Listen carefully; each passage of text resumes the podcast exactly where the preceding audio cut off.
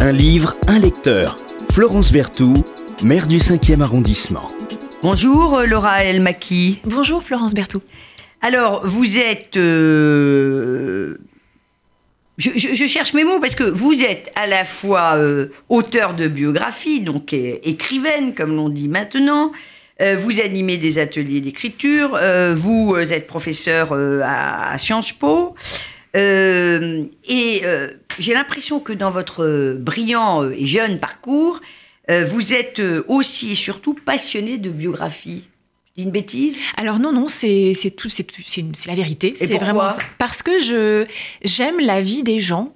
Euh, je suis fascinée par euh, euh, par ce qui fait basculer les existences, par par ce qui anime les esprits, les corps. Et c'est vrai que ça a été très vite un, un sujet d'écriture. Alors, Laura Elmaki, vous avez publié Henri David Thoreau 2014. Pourquoi Henri David Thoreau? Oh, C'est un grand philosophe américain absolument incroyable, le précurseur de l'écologie moderne.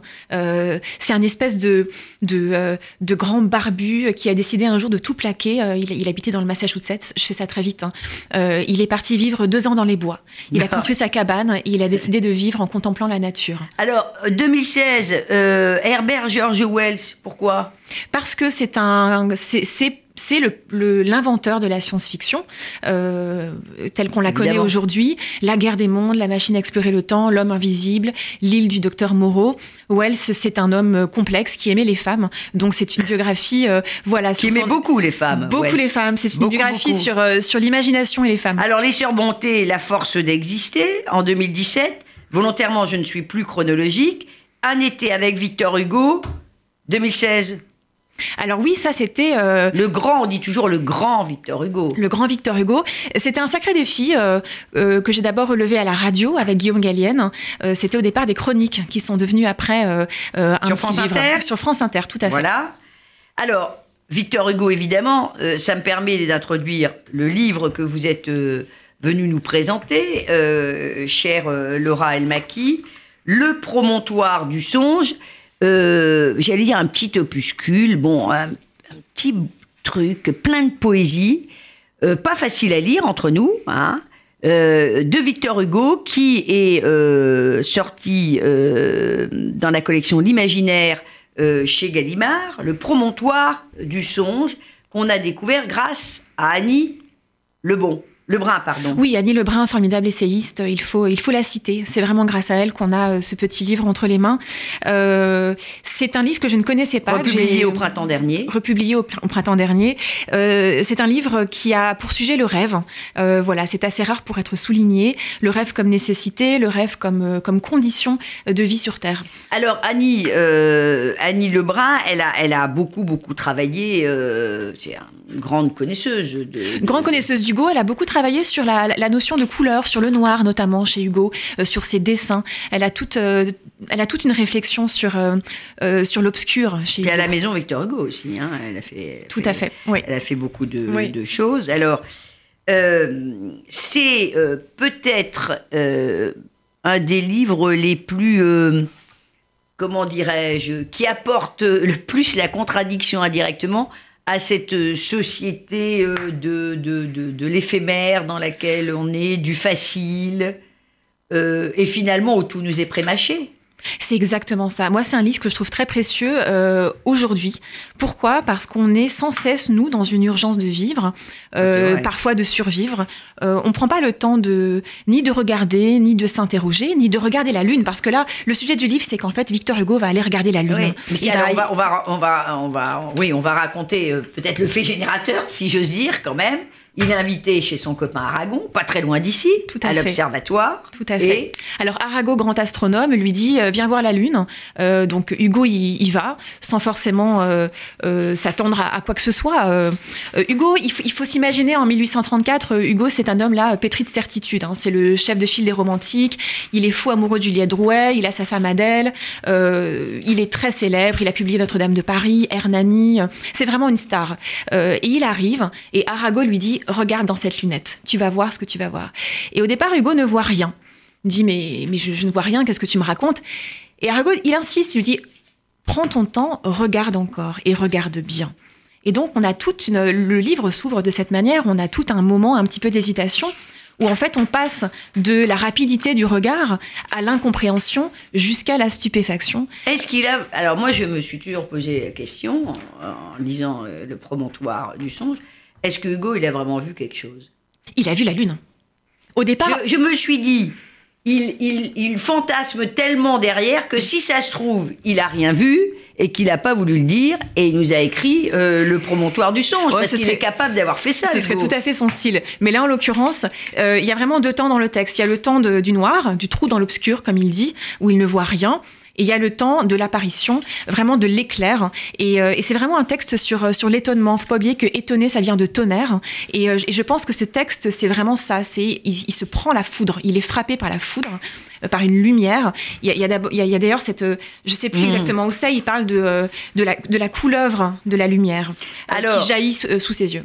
Alors, évidemment, c'est prétexte à ouvrir un, un, un imaginaire euh, ce promontoire euh, du songe, euh, qui est réédité aujourd'hui, c'est pas tout à fait un hasard.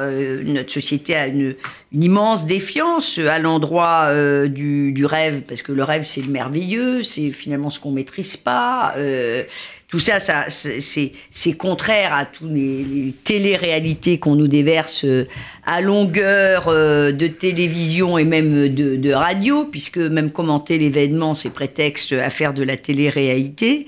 C'est très politique finalement de republier aujourd'hui le promontoire du songe. Mais oui, parce que c'est un. Elle propose en fait Annie Lebrun là et Victor Hugo évidemment un autre rapport au réel.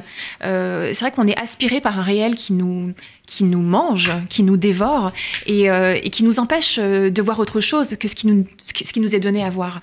Je pense que là, c'est un texte qui nous dit de regarder autrement, euh, euh là en l'occurrence le ciel, peut-être la lune, mais on peut observer euh, ce que l'on veut et surtout de ne pas oublier le rêve. Alors, je reviens sur ce que vous avez dit, c'est vrai que le rêve est peut-être perçu comme quelque chose de dangereux et d'ailleurs, Hugo le dit, il dit mmh. attention à ne pas trop rêver parce qu'on peut se perdre dans le rêve. Alors en plus, oui, ça c'est encore autre chose. C'est autre chose, mais il y a un vertige du rêve, il y a un vertige de rêve qui peut nous, qui peut nous faire glisser vers, euh, euh vers, euh, vers la perte des repères. Alors en même temps, euh, Laura Almaki, euh, le rêve, c'est peut-être le propre de l'homme, au moins autant que le rire, si on réfléchit bien. Alors c'est le propre de l'homme, en, en l'occurrence. Est-ce que les animaux rêvent? C'est une, c'est une bonne question peut-être. En l'occurrence, c'est le propre des artistes et c'est ce qu'il dit dans ce livre. Euh, ce livre est l'occasion de faire un éloge des poètes évidemment, euh, mais de tout homme comme potentiel artiste. A priori, si on regarde la lune, si on trouve notre lune, sa lune à soi, euh, on peut devenir un artiste. Chacun doit faire sa vie comme on fait un rêve? Euh, oui, alors c'est une. J'ai lu ça c'est une, ambition euh, difficile et en même temps euh, très belle. Je pense que Hugo a construit sa vie comme ça. Hugo, il a fait un rêve, il avait 9 ans. Il a écrit un jour dans, son journal intime Je serai Chateaubriand ou rien. ça, c'est un sacré rêve. Il l'écrit euh, quand il est enfant et que tout le monde lui rit nez en lui disant Mais, mais tu racontes n'importe quoi. Bon, de fait, il a dépassé Chateaubriand, qui était son modèle. Il l'a chassé du trône du romantisme il est devenu l'écrivain par excellence, à la fois de son siècle. N'oublions pas qu'il est né en 1802, qu'il est mort en 85, ouais. donc il a traversé le 19e siècle, et qu'aujourd'hui encore, euh, Les Misérables, c'est le livre français le plus lu euh, à travers le monde. Alors, le promontoire du songe, ça n'est pas que la lune, euh, c'est c'est aussi le mont, fascination, il y a une fascination aussi pour les monts. Alors oui, alors au départ, le, le, promontoire, si on, si on, prend vraiment le passage dans le livre, oui. c'est euh, en fait, il voit, un, il voit un, une petite montagne, un petit volcan sur la Lune euh, qui lui apparaît sous les yeux, et, euh, et Arago lui dit ah ça c'est le promontoire. Euh, et donc Hugo nous dit, euh, voilà, à chacun de trouver son promontoire. C'est quoi un promontoire? Euh, C'est rien d'autre que quelque chose qui nous permet de nous élever et de voir justement le monde sous une autre perspective. Donc trouver son promontoire, c'est réussir à prendre de la hauteur, tout simplement. En même temps, il y a un lien très fort avec toutes ces références antiques, ce promontoire du songe dont nous montrons l'ombre projetée sur l'esprit humain l'Olympe antique l'avait presque fait visible. Dans l'Olympe, la cime du rêve apparaît.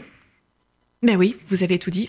Difficile de commenter cette, cette phrase. C'est vrai qu'il y a toute une, toute une partie du livre qui est peut-être un petit peu difficile. voilà. C'est un peu ardu, il y a des passages. Un, peu ardu. Alors, est-ce que vous il pourriez nous en lire un petit peu Ah oui, un petit bout, quoi. Bien sûr. Ben, Alors, un, passage. Voilà, comme un petit encas avant, avant un, un, beau repas. Alors, alors donc le promontoire du songe. Euh, publié euh, récemment euh, dans la collection L'imaginaire chez Gallimard et c'est Laura Elmaki qui vient nous en parler. Un petit passage. Petit passage. Alors Allons-y. On va prendre celui-ci, page 98. Puisqu'il n'est donné à qui que ce soit d'échapper au rêve, acceptons-le. Tâchons seulement d'avoir le bon, les hommes haïssent, brutalisent, frappent, mentent. Regardez la première civilisation venue, l'antique comme la moderne. Regardez quelques siècles que ce soit, le vôtre comme les autres. Vous ne voyez qu'imposteurs, batailleurs, conquérants, brigands, tueurs, bourreaux, méchants, hypocrites. Tout cela somnambule. Laissez-leur leur, leur acharnement et leur assouvissement dans la nuée sanglante. Laissez les choses violentes et aux choses aveugles leur inutile furie d'ouragan. Les passions de l'homme en tempête, quelle pitié et pour quel but Des simulacres poursuivant des chimères. Laissez-leur leurs rêves à ces fantômes.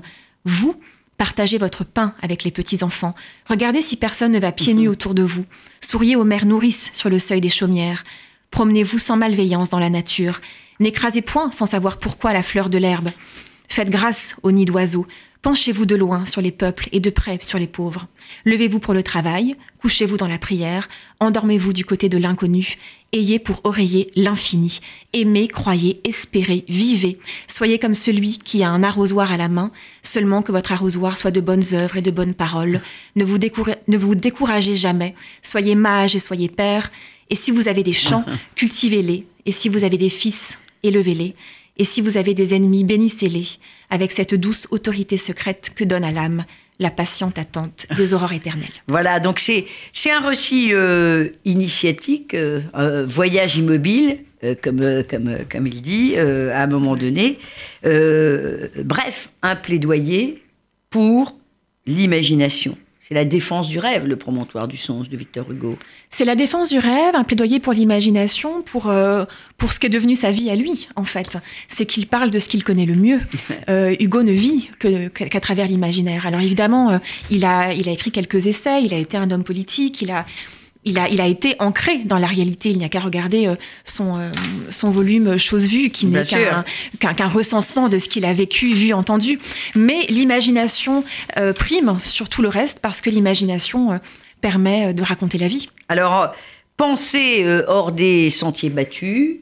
parce que le promontoire du songe de Victor Hugo, petit texte peu connu, euh, nous invite aussi et surtout à penser euh, hors des euh, sentiers battus. Moi, je vous fais une doléance, chère Laura Elmaki, c'est que ce petit promontoire du songe, on l'évoquait tout à l'heure hors, antenne, soit réédité avec des notes bas de page, parce que c'est magnifique, mais c'est vrai qu'il y a des parties pleines d'érudition où, honnêtement on a besoin aussi d'être euh, d'être un peu aidé. D'être accompagné, mais ça, c'est à la fois le, euh, je, vous le disais, la beauté et le défaut d'Hugo. Hugo a, un besoin euh, immense de montrer ce qu'il connaît et en même temps de nous faire profiter de cette érudition-là. Donc c'est à la fois un cadeau, mais un, cadeau assez, voilà, qu'il faut, qu'il faut savoir porter. Mm. Donc effectivement, une édition à noter serait une très bonne idée. Il faut en parler à Annie Lebrun. bah, vous lui en parlerez, chère Laura Almaki. Et puis, allez, allez acheter ce, promontoire du songe réédité euh, euh, dans la collection L'imaginaire euh, de, Gallimard. Merci de, nous avoir fait découvrir, découvrir pardon, un, très beau texte de, Victor Hugo qu'on n'avait pas réédité depuis des années et des années. Merci beaucoup Florence. Un livre, un lecteur. Florence Berthoud, maire du 5e arrondissement.